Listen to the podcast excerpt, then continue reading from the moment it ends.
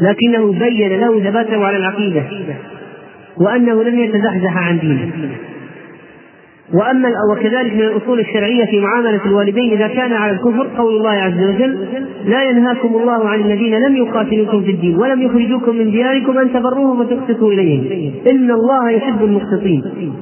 ولذلك جاء في صحيح البخاري عن أسماء قالت قدمت أمي وهي مشركة في عهد قريش ومدتهم إذ عاهد النبي صلى الله عليه وسلم مع أبيها.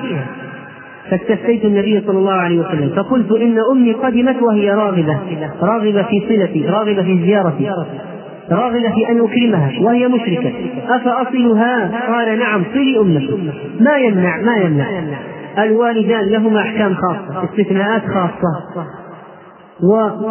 وقال ابن جرير رحمه الله بر المؤمنين للقرابة لا يحرم أو لا يحرم إذا لم يكن فيه تقوية على الحرب بكراع أو سلاح أو دلالة على عورة أهل الإسلام لأحاديث أسماء. فهذا هو الموقف من الأب والأم الكافر الكافرين والمشركين.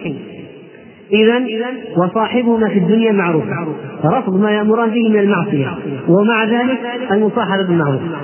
فإن كان فاجرين أو فاسقين وهذا يوجد كثير.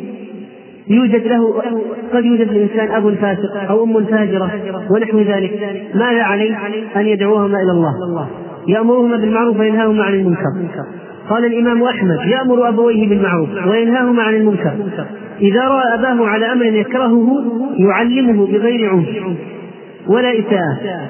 ولا يغر له في الكلام. وإلا تركه. وليس الأب كالأجنبي وقال إذا كان أبواه يبيعان الخمر لم يأكل من طعامهم ويخرج عنهم. وسأل رجل أبا عبد الله إن أباه له كروم يعني عنب بساتين بستان عنب يريد أن يعاونه على بيعها. قال إن علمت أنه يبيعها ممن يعصرها خمرا فلا تعاونه. فإذا الأب والأم لو كانا فاجرين فاسقين عاصيين لا يعينهما الولد في المعصية. وأحيانا يصل الأمر ببعض الحالات أن يكون هناك في غاية الوقاح. هذه قصة واقعية. بنت اكتشفت أن أمها والعياذ بالله تفعل الفاحشة. فنبهتها ووعظتها. والأم تقول لا تغضبيني وتؤلف من عندها كلام تقول الأم إذا كانت زانية تغسلها بنتها من الجناب من جنابة الزنا. يعني إنه يجب عليك أن تبر هذه مثلها ماذا تفعل؟ إنها تأمرها وتعظها وتذكرها بالله وتبين لها بالأدلة. وهذا الآن الفساد في المجتمع في حالات كثيرة فيها فسق الأبوين مع صلاح الأولاد. تداخلت الأمور والأشياء واختلف الأمر عما كان في الزمان الأول. والهداية إذا شملت كثيرا من الشباب والحمد لله فإنه قد ينتج أن يكون هناك مفارقات في البيت. فينبغي أن يكون الموقف حكيما والتبيان حاصلا. ولو استدعى الأمر الاستعانة بأقرباء أو التنبيه لأنه قد يكون واجب تبليغ زوج هذه المرأة بحالها حتى يقوم عليها فعند ذلك يبلغ ولا يعتبر من العقوق. وأما بالنسبة لبعض المسائل الفقهية المتعلقة بالبر أولا يجوز للأبوين أن يأخذا من مال ولدهما ما شاء ما شاء. في شرط أن لا يضر بالولد وأن لا يعطي المال لولد آخر. يجوز للأبوين أن يأخذا من مال ولدهما. ما شاء بشرط أن لا يؤذيا الولد ولا يضراه كأن يأخذا بيته الذي هو سكن ويأخذ ثوبه الذي هو يلبس ويأخذ مركبه الذي يركب ويبقى بدون شيء لا مال ولا بيت ولا سكن. ولا دابة فهذا لا لا لا يمكن لا يمكن من ذلك. لكن ما زاد عن حاجة الولد ومصاريف عائلته وأولاده ونفقاته يجوز للأبوين أن يأخذا منه ما شاء. بل إن الشريعة قد جعلت أنت ومالك لأبيك أنت ومالك لأبيك هو السبب في وجودك. فصار ماله مالك ملكا له. أنت ومالك لأبيك. وقد بين النبي صلى الله عليه وسلم أن من أطيب ما أكل الوالد من كسب ولده لأن ولده من كسبه. فإذا يشترط أن لا يضراه وأن لا يأخذ من ولد فيعطي ولدا آخر. و تجب النفقة للأبوين المحتاجين شرعا. والأم إذا كانت متزوجة من رجل آخر فإن زوجها ينفق عليها لكن لو احتاجت يجب على الولد أن ينفق على أمه. إذا لم تجد طريقا. ولا يحق للولد أن يمنع أمه من الزواج ما دامت ترغب في ذلك وهو متيسر. وبلغ ويبلغ العقوق ببعضهم أن يعير أمه بالنكاح إذا تزوجت. أو البنت تقول تزوجت على أبي أنت فيك كذا وكذا تزوجت بعد أبي هذا حرام عليها لا يجوز. من حرم ذلك؟ ومن الأحكام أنه يجب استئذانهما في الهجرة. جاء رجل إلى رسول الله صلى الله عليه وسلم فقال جئت أبايعك على الهجرة وتركت أبوي يبكيان فقال ارجع إليهما فأضحكهما كما أبكيتهما ويجب استئذانهما في الجهاد. عن أبي داود أن رجلا هاجر إلى رسول الله صلى الله عليه وسلم. عند أبي داود أن رجلا هاجر إلى رسول الله صلى الله عليه وسلم من اليمن. فقال هل لك أحد من اليمن؟ قال أبواي. قال أذن لك؟ قال لا. قال فارجع فاستأذنهما فإن أذن لك فجاهد والا فبرهما وهذا إذا لم يكن الجهاد متعينا فرض عين وكان النفير عاما. فإن كان النفير عاما فإنه ما لا فإنه ما لا يطاعان في الجلوس. وينبغي أن يعلم أن الجهاد قد يكون فرض عين وطاعة الوالدين فرض عين كذلك. فلا يجب نسيان فروض الأعيان الأخرى والاحتجاج بأن هناك فرض عين. علما أنه في كثير من الحالات يكون المستند الشرعي في إيجاب الجهاد على شخص بعينه غير وارد. لأمور تتعلق بحال المسلمين فإنه لا يجوز للمسلمين إعلان الجهاد إذا لم يكونوا على استعداد وليست المسألة إلقاء المسلمين كالشياه لتذبح. وإنما إذا صارت المسألة دفع عن النفس فإن للمسلم يدافع عن نفسه يدافع عن نفسه. المسلم إذا دوهم في بيته وعرضه وماله يباح له أن يقاتل ويرفع السلاح ويدافع عن نفسه ويجب على المسلمين دعمهم وتقديم كل أشكال المساعدة الحربية والمالية والاقتصادية والمعنوية والدعوة والتعليم ونحو ذلك. وقال الإمام أحمد في الرجل يغزو وله والده. قال إذا أذنت له وكان له من يقوم بأمرها يجوز له أن يذهب. وقال في رواية أبي داود يظهر سرورها قال هي تأذن لي. قال إن أذنت لك من غير أن يكون في قلبها وإلا فلا تذهب يعني ليس فقط أن تأذن على مضض وعلى كره لا. قال الإمام أحمد ينبغي أن تكون راضية قلبيا مطمئنة مقتنعة. وجاء كلام المفسرين في أصحاب الأعراف في حالات أصحاب الأعراف منهم أناس غزوا بغير إذن والديهم ولا رضا الوالدين فقتلوا. فمنعهم القتل في سبيل الله من دخول النار ومنعهم عصيانهم لآبائهم من دخول الجنة. فهم على جبل بين الجنة والنار. وأما السفر لطلب الرزق والمعيشة وهذا سؤال يرد من الكثيرين. يقول يعني إنني وجدت عقد عمل في بلد آخر. و أريد أن أسافر لكسب الرزق فماذا أفعل؟ وأبوي في البلد عندي في القرية في البلد وأنا أريد أن أسافر إلى بلد آخر لمصلحة تتعلق بشؤوني مثل طلب الرزق فنقول إنه يستأذن منهما نقول أولا إذا كان عندك مجال لطلب الرزق في بلدك بما يكفيك وبقاؤك عندهما واجب البر بهما. وإذا كان لا مجال عندك الحالة ضيقة أنت محتاج لابد أن تذهب إلى بلد آخر فإنك تترفق وتستأذن بالكلام الطيب. حتى تستغني فترجع إليهما. حتى تستغني فترجع إليهما. وكذلك السفر لطلب العلم فإنه يستأذن والديه. وروي أن الفقيه نصر بن أبي حافظ المقدسي لما رحل من بيت المقدس في طلب العلم إلى الفقيه الكازروني بمية فارسين من أرض العراق قال له الكازروني لما قدم عليه ألك والدة؟ قال نعم قال فهل استأذنتها؟ قال لا قال فوالله لا أقرأتك كلمة حتى ترجع إليها فتخرج من سخطها قال فرجعت إليها فأقمت معها إلى أن ماتت ثم رحلت في طلب العلم وأما إن كان لتحصيل علم يحتاج إليه يحتاج إليه فإنه لا بأس له بالسفر مثل أنه ينوي طلب العلم ولا يجد مجالا إلا في الدراسة في كلية شرعية في خارج البلد. لا مجال لطلب العلم في بلده. والعلم والعلم الذي يريد طلبه يحتاجه أو البلد تحتاج فإنه يخرج ولو بغير إذنهما مع غاية التلطف وتكرار المجاورة والإقامة عندهما ما أمكن ذلك. ومن المسائل الفقهية التي تكلم عنها العلماء في بر الوالدين قطع صلاة النافلة من أجلهما عند النداء إذا خشي الغضب. واستدلوا بحديث جريج كان رجل في بني إسرائيل تاجرا وكان ينقص مرة ويزيد أخرى. فقال ما في هذه التجارة خير؟ لألتمسن تجارة هي خير من هذه. فبنى صومعته وترهب فيها وكان يقال له جريج كان يصلي. فجاءته أمه فدعته. وفي رواية كان جريج يتعبد في صومعته. فأتته أمه ذات يوم. فنادته. قالت أي جريج؟ أشرف علي أكلمك. أنا أمك. وكان يصلي. فقال أجيبها وأصلي. وفي رواية فصادفته يصلي فوضعت يدها على حاجبها لأنه هو في الصومعة فقالت يا جريج فقال يا ربي أمي أو صلاة وصلاة فاختار صلاته.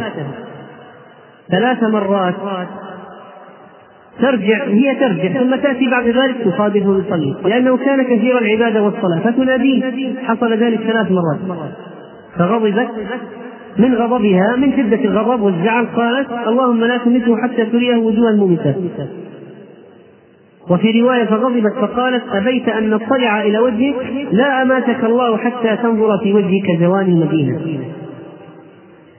فحصلت بعد ذلك القصة المعروفة من هذه المرأة التي زنت بالراعي واتهمت جريج وجاء بني إسرائيل فكسروا الصومعة وضربوه و بعد ذلك جاء بهذا الصبي الذي ولد من الزنا فقال يا غلام من أبوك؟ لأنه توضأ وصلى ركعتين ثم دعا الله سبحانه وتعالى وجاء للغلام فقال من أبوك؟ قال الراعي فعند ذلك عرفوا شأنه وسبح الناس وعجبوا وأرادوا أن يعيدوا بناء الصومعة من الذهب قال أعيدوها طينا كما كانت فالمهم أنه إذا ناداك أحد الأبوين وأنت تصلي صلاة النافلة فإن كنت تعلم أنك لو ما أجبت الآن يغضبان عليك تخشى من الغضب والزعل تقطع صلاة النافلة وتجيب. وإن كانت فريضة تخفف الصلاة. وأما بالنسبة لمسألة إذا تعارض بر الأب مع بر الأم. طبعا نحن نعلم أن طاعة الزوج مقدمة على طاعة الأبوين. بالنسبة للمرأة إذا تزوجت فطاعة زوجها مقدمة على طاعة من؟ أبويها. لكن بالنسبة للأحوال الأخرى إذا تعارض طاعة الأب مع طاعة الأم. إذا تعارض طاعة الزوج مع طاعة الوالدين فقدم طاعة الزوج. بالنسبة للزوج. الأحوال الأخرى إذا تعارض طاعة الأب مع طاعة الأم. نظرنا. إن كان أحدهما يأمر بطاعة والآخر يأمر بمعصية قدمنا صاحب الطاعة. وإن تعارض أمرهما وكلاهما يأمر بمعصية. عصيناهما كليهما. مثل أن تقول الأب أن يقول الأب لا تكلم أمك. فتقول الأم لا تكلم أباك. كل منهما يأمر بمعصية. وكل منهما يأمر بأمر فيه خلاف لأمر الآخر. فما هو الحل؟ معصية. ما في. لا طاعة لمخلوق في معصية الخالق. ف وكذلك لو قال لك أبوك مثلا لا تكلم خالك لا تكلم عمك. أو قالت لك أمك لا تكلم خالتك. ماذا تفعل؟ تكلم خالتك سرا وتكلم عمك سرا. فتصل الرحم ولا تعصيها في ظاهر الأمر يعني بالنسبة لها لكي لا تغضبها لكي لا تغضبها. وإذا تعارض تعارضا ما في معصية لكن ما استطعت أن تصلهما جميعا. مثل الإنفاق ما عندك إلا مال قليل لا يكفي إلا لواحد منهما. فما فماذا تقدم؟ فمن تقدم؟ الأم مقدمة على الأب في البر لأن النبي عليه الصلاة والسلام أوصى بها ثلاثة فإذا لم يقدر على نفقة إلا واحد من الأبوين فعند ذلك يقدم الأم ويحاول التوفيق ما أمكنه كذلك إذا كان كل واحد منهما أمره بأمر في نفس الوقت فإنه يحاول التوفيق ما أمكنه ذلك. بكل طريقة يفرغ وسعه وجهده في هذا الأمر. كما قال رجل لمالك والدي في السودان كتب لي أن أقدم عليه وأمي تمنعني من الذهاب تقول ابقى عندي. فقال الإمام مالك أطع أباك ولا تعصي أمك. وهذه صعبة. صعبة. أطع أباك ولا تعصي أمك. معناه يجتهد في الإقناع. إقناع واحد من الطرفين. أو ماذا يفعل؟ ها؟ يأخذ أمه ويذهب إلى أبيه. ومعنى كلام مالك رحمه الله المبالغة المبالغة في إرضاء الطرفين. المبالغة في إرضاء الطرفين. والأم لها ثلثي البر. وكذلك من المسائل التي تكلم فيها العلماء لو أن الأم أرادت الولد شاهد أو يترافع عنها في المحكمة ضد الأب لأن الأب مثلا مقصد في النفقة ونحو ذلك. فقال بعض العلماء لا يترافع الإبن وإنما يبقى خارج الموضوع لا يترافع. وبعضهم قال إذا كانت مظلومة يترافع لها ضد أبيه. مع الإحسان للأب وإنما مسألة المعاملة من باب إنها تمشي الأوراق. و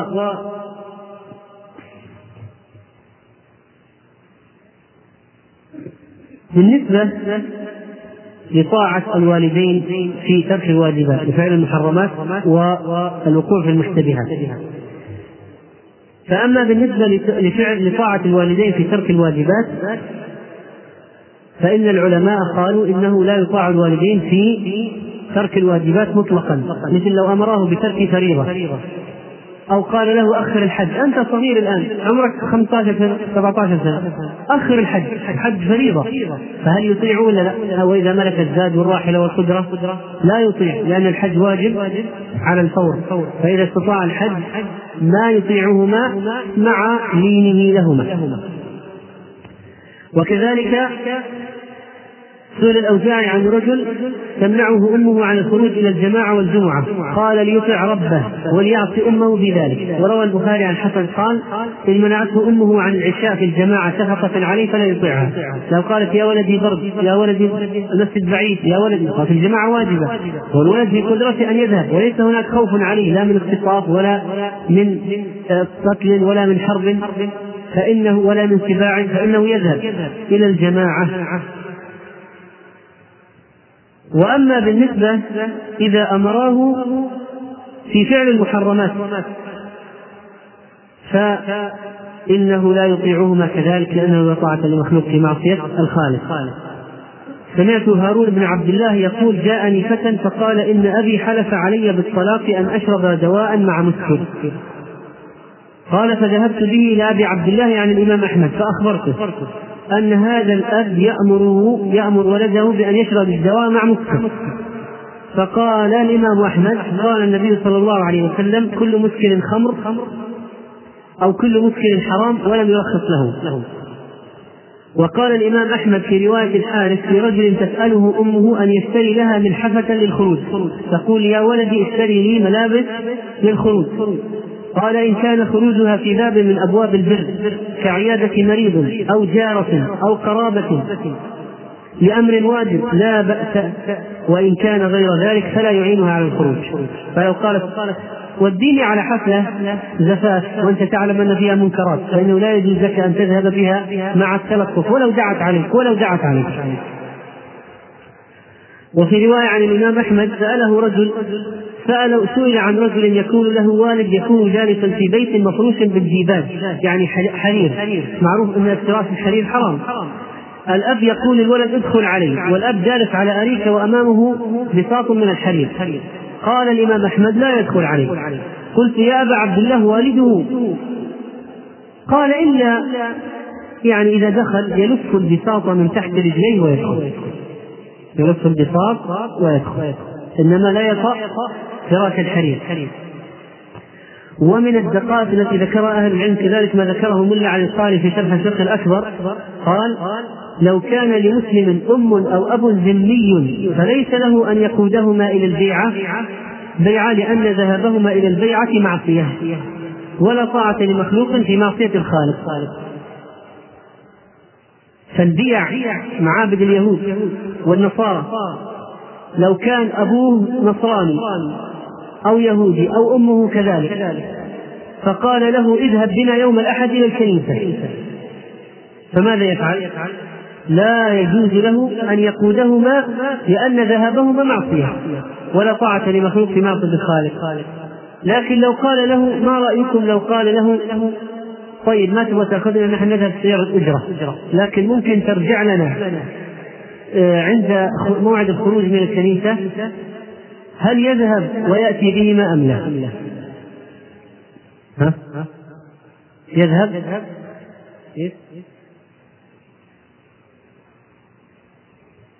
الجواب أما إيابهما منها إلى منزلهما فأمر مباح فيجوز له أن يساعدهما ولعله آخر رجوعهما عن البيعة إلى المنزل بتوفيق الله في التوبة وحسن الخاتمة. فإذا الرجعة ممكن والذهاب لا. أما بالنسبة للمشتبهات قال أكثر العلماء كلام أكثر العلماء أن طاعة الوالدين واجبة في الشبهات وإن لم تجب في الحرام المحض حرام ما يجوز أن يطيع في الحرام المحض لكن لو أنهما أمراك بأن تأكل معهما وإذا ما أكلت معهما يغضبان عليك والطعام الذي يأكلان منه فيه شبهة ما هو حرام فيه شبهة فماذا تفعل؟ بناء على قول الأكثرين فإنك تأكل معهما لأن ترك الشبهة؟ مستحب. وطاعة الوالدين واجبة. فيقدم الواجب على المستحب. فإن كان الأب مكسبه من حرام كسبه حرام.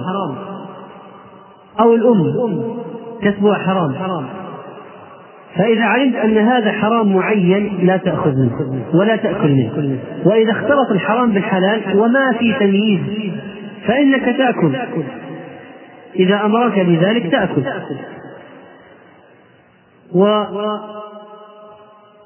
فإن كان حراما خالصا فإنه لا يأكل. وإن كان مختلطا فإنه يأكل. فإنه يأكل. وسئل الإمام أحمد رحمه الله عن رجل مات أبوه وعليه دين وله مال فيه شبهة. الأب عنده أموال فيها شبهة. ليس بحرام فيها شبهة. هل يجوز لي الولد يقول هل يجوز لي أن آخذ مال الأب أستوفيه لأخذ الدين؟ قال تدع ذمة أبيك مرتهنة. يعني اخذ الدين لأن قضاء دين أبيك واجب. وتحصيل الأموال التي فيها شبهة. ليس بحرام فنسدد دين أبيك أما بالنسبة لترك النوافل أما بالنسبة لترك النوافل وهو الأمر الرابع فماذا يفعل؟ أما بالنسبة لحج النافلة وعمرة النافلة قال ابن قدامة رحمه الله في حج التطوع للوالد منع الولد من الخروج إليه لأن له منعه من الغزو وهو من فروض الكفايات والتطوع أولى. فرض الكفاية أعلى أم المستحب؟ فرض الكفاية أعلى. وقال في مسألة لا يجاهد من أبواه مسلمان إلا بإذنهما يعني تطوعا. لأنه إذا كان كافران فلا يؤخذ رأيهما في إذنهما في الجهاد. إذا كان كافرين لا يؤخذ إذنهما في الجهاد. وقال لا يجاهد من أبواه مسلمان إلا بإذنهما يعني جهاد التطوع. إن ذلك يروى عن عمر وعثمان وإنه قول مالك والشافعي وسائر أهل العلم واحتجوا بالأحاديث. ولأن بر الوالدين فرض عين والجهاد فرض كفاية وفرض العين مقدم فإن تعين عليه الجهاد سقط إذنهما. وكذلك ما وجب كالحج وصلاة الجماعة والجمع والجمع والسفر للعلم الواجب لأنه فرض عين. هذا عرفنا سابقا أنهما لا يطاعان في تركه.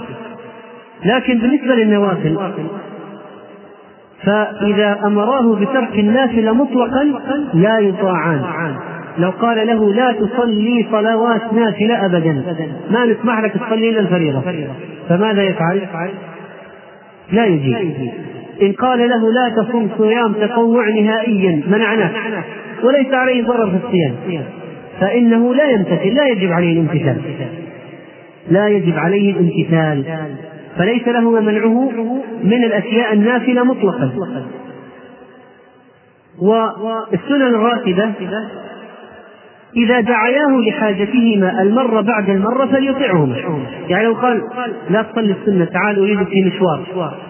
يذهب معه هذه مرة. صلاة الليل تعال أريدك في قضية معليش لكن دائما يقول له لا تصلي ولا نافلة ولا سنة راتبة ولا قيام ليل لا يطاعن فيها ليس من حقهما يعني إذا كان النهي عن النوافل هذه القاعدة. إذا كان النهي عن النوافل على سبيل الدوام واللزوم فلا طاعة لهما لأن فيه إماتة شعائر الإسلام. وذكر بعض أهل العلم أن الوالد لا يجوز له منع ولده من السنن الراتبة. وكذلك الزوج لا يمنع زوجته من السنن الراتبة. والسيد لا يمنع عبده من السنن الراتبة. وصاحب الشركة لا يجوز له منع الموظفين من السنن الراتبة بالكلية. فكل ما تأكد شرعا لا يجوز منع الولد منه.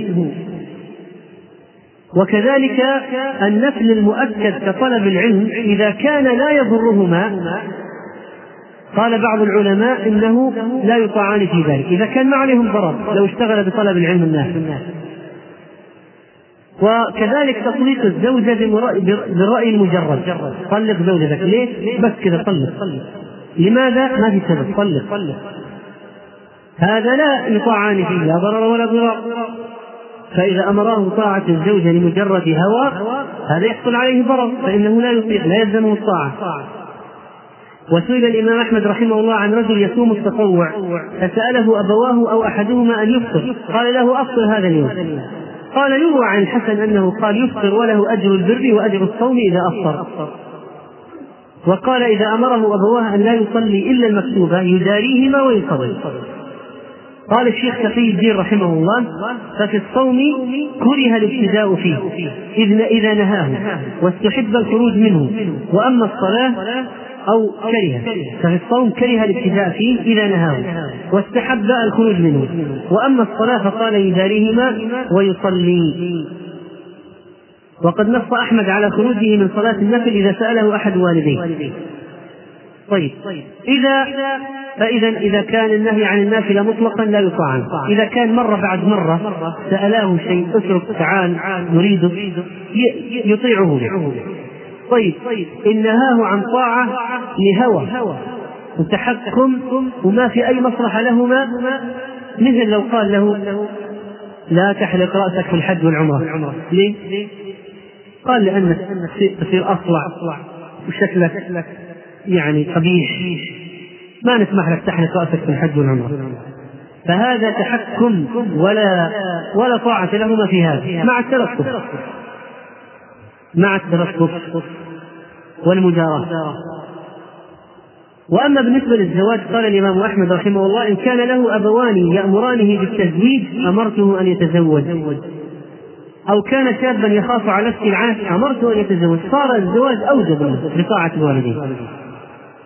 وقال أحمد في طب لو العكس لو قال له لا تتزوج. قال أحمد في رواية المروزي إن كان الرجل يخاف على نفسه ووالداه يمنعانه من التزوج فليس لهما ذلك ولا يطيعهما. طيب إن قال له تزوج لكن فلانة نريدك أن تتزوج فلانة ولا نرضى لك غيرها. قال الشيخ تقي الدين رحمه الله ليس لأحد الأبوين أن يلزم الولد بنكاح من لا يريد. وأنه إذا امتنع لا يكون عقلا وإذا لم يكن لأحد أن يلزمه بأكل ما ينفر منه مع قدرته على أكل ما تشتهيه نفسه كان النكاح أولى. كذلك وأولى. فإن أكل المكروه فإن أكل المكروه مرارة ساعة. وعشرة المكروه من الزوجين على طول تؤذي صاحبه ولا يمكنه فراقه وبناء على ذلك لو قال له لا تتزوج إلا فلانة وهو لا يريدها فإنه لا يجب عليه الطاعة في هذا لأن هذه عشرة عمر والضرر فيها واضح جدا. وسئل الإمام شيخ الإسلام ابن تيمية رحمه الله عن رجل متزوج وله أولاد. ووالدته تكره الزوجة وتشير عليه بطلاقها. هل يجوز له طلاقها؟ فأجاب لا يحل له أن يطلقها لقول أمه بل عليه أن يبر أمه وليس تطليق امرأته من برها والله أعلم. وسئل رحمه الله عن امرأة وزوجها متفقين وأمها وأمها تريد الفرقة فلم تطاوعها البنت. فهل عليها إثم في دعاء أمها عليها؟ فأجاب الحمد لله. إذا تزوجت لم يجب عليها أن تطيع أباها ولا أمها في فراق زوجها ولا في زيارتها ولا يجوز في نحو ذلك بل طاعة زوجها عليها إذا لم يأمرها بمعصية الله أحق من طاعة أبويها وأيما امرأة ماتت وزوجها عليها راض دخلت الجنة. وإذا كانت الأم تريد التفريق بينها وبين زوجها فهي من جنس هاروت وماروت. لا طاعة لها في ذلك. ولو دعت عليها. اللهم إلا أن يكونا مجتمعين على معصية. أو يكون أمره للبنت بمعصية الله والأم تأمرها بطاعة الله ورسوله الواجب على كل مسلم. فإذا كان الزوج يسوسها بطاعة الله ما لأحد حق أن يتدخل ووردت هناك أحاديث في طلاق الزوجة إذا أمره الأب.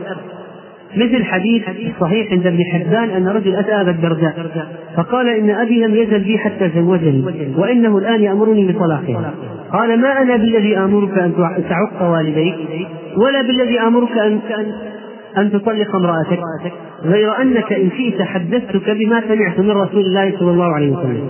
سمعته يقول الوالد أوسط أبواب الجنة فحافظ على ذلك الباب إن شئت أو دع.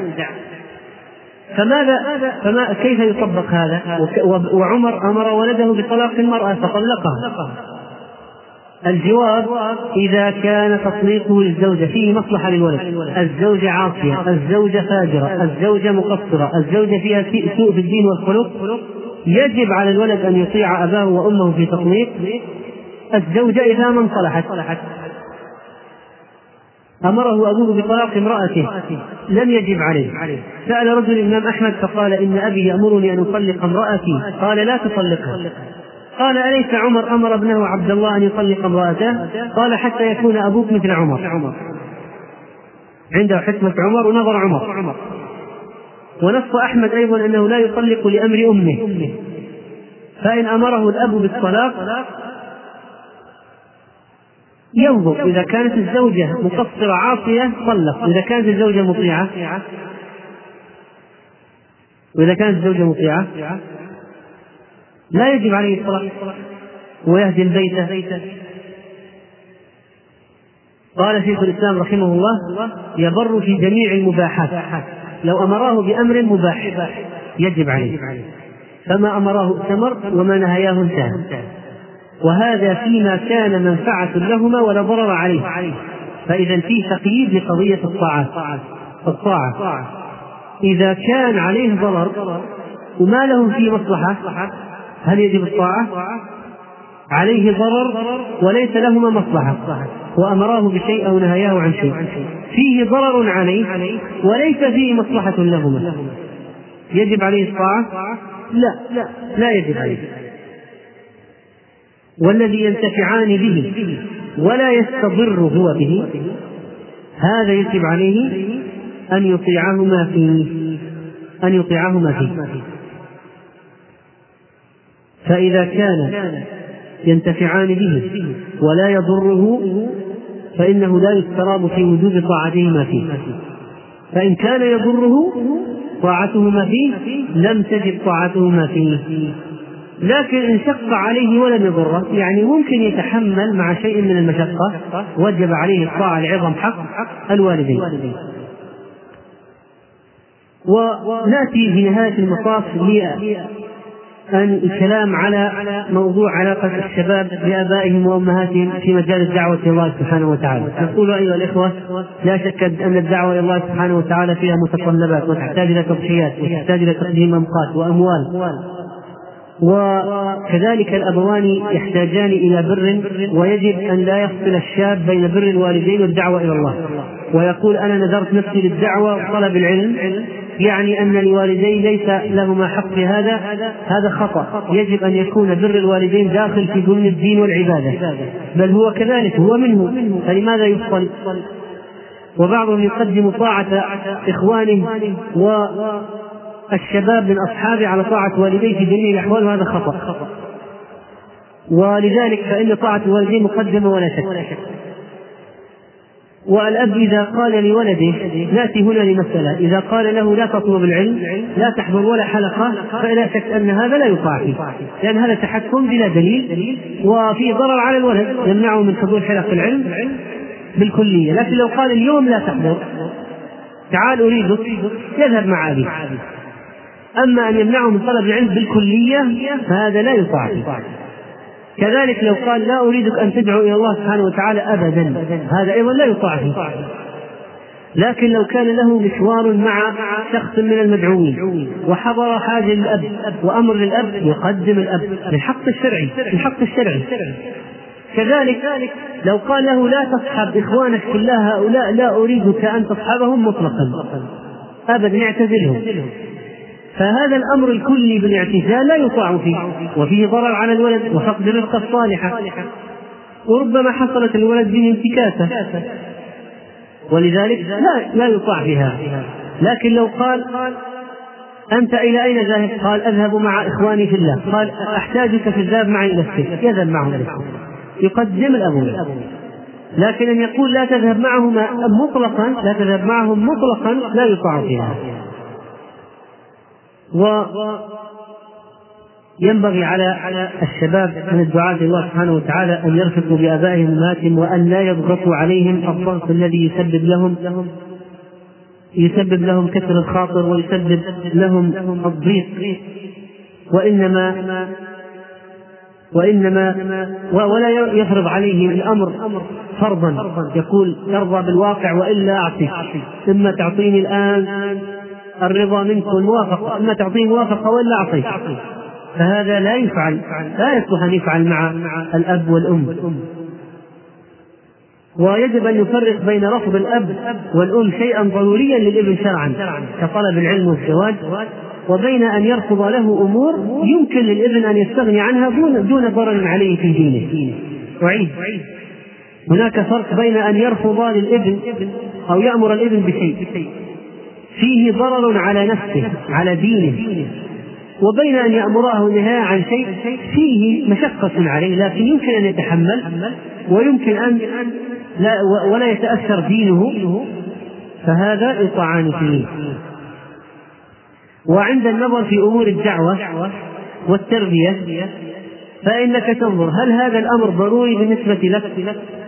لو ما فعلته تأثم مثلا أو تتضرر في دينك أو يحصل لك انتكاسة مثلا. فإذا كان يحصل وليس للأب منفعة أو الأم في أمرهما إذا لا يطاعن فتعمل هذه العبادة. وإذا كان لا يحصل عليك ضرر في دينك ولا يأمرانك أمر يأمرانك أمرا نهائيا كليا عاما وإنما المرة بعد المرة قد يفوت عليك مناسبة تفوت عليك حلقة درس مرة فهنا يطاع. فهنا تلزم الطاعة. ويجب أن نفرق كذلك بين مواقف الآباء إذا منعوا أولادهم من مرافقة أهل الخير. نفرق في الأسباب. فإذا منعه عداء للدين وأهله قال أنا لا أحب المتدينين أبدا. لا تمشي معهم. هذا ما له حق. قد يخاف على ولد من أمور متوهمة. فهنا الابن يراعي المقصد الحسن للأب أنه يخاف عليه خشية يراعي ذلك ما استطاع. وأحيانا يفعل ذلك الأب والأم تحكم يقول لا تفعل كذا لا تذهب مع فلان لا تذهب مع هؤلاء لا تحضر درسا في كذا. ليه؟ بس افعل نفذ. فذكرنا فيه أن التحكم هذا التحكم هذا في المنع بالكلية لا وجه له شرعا. واحيانا يظن الأب مثلا أن المصلحة الدراسية للولد أن يدرس طيلة الوقت وأن لا يخرج مع إخوانه في الله وأن لا يحضر مجلس علم ونحو ذلك. قصد الأب أن لا يضيع الولد دراسيا. فعلى الولد أن يثبت للأب أنه ليس بمضيع للدراسة وأنه يقوم بالدراسة حتى يتشجع الأب على السماح لولده. و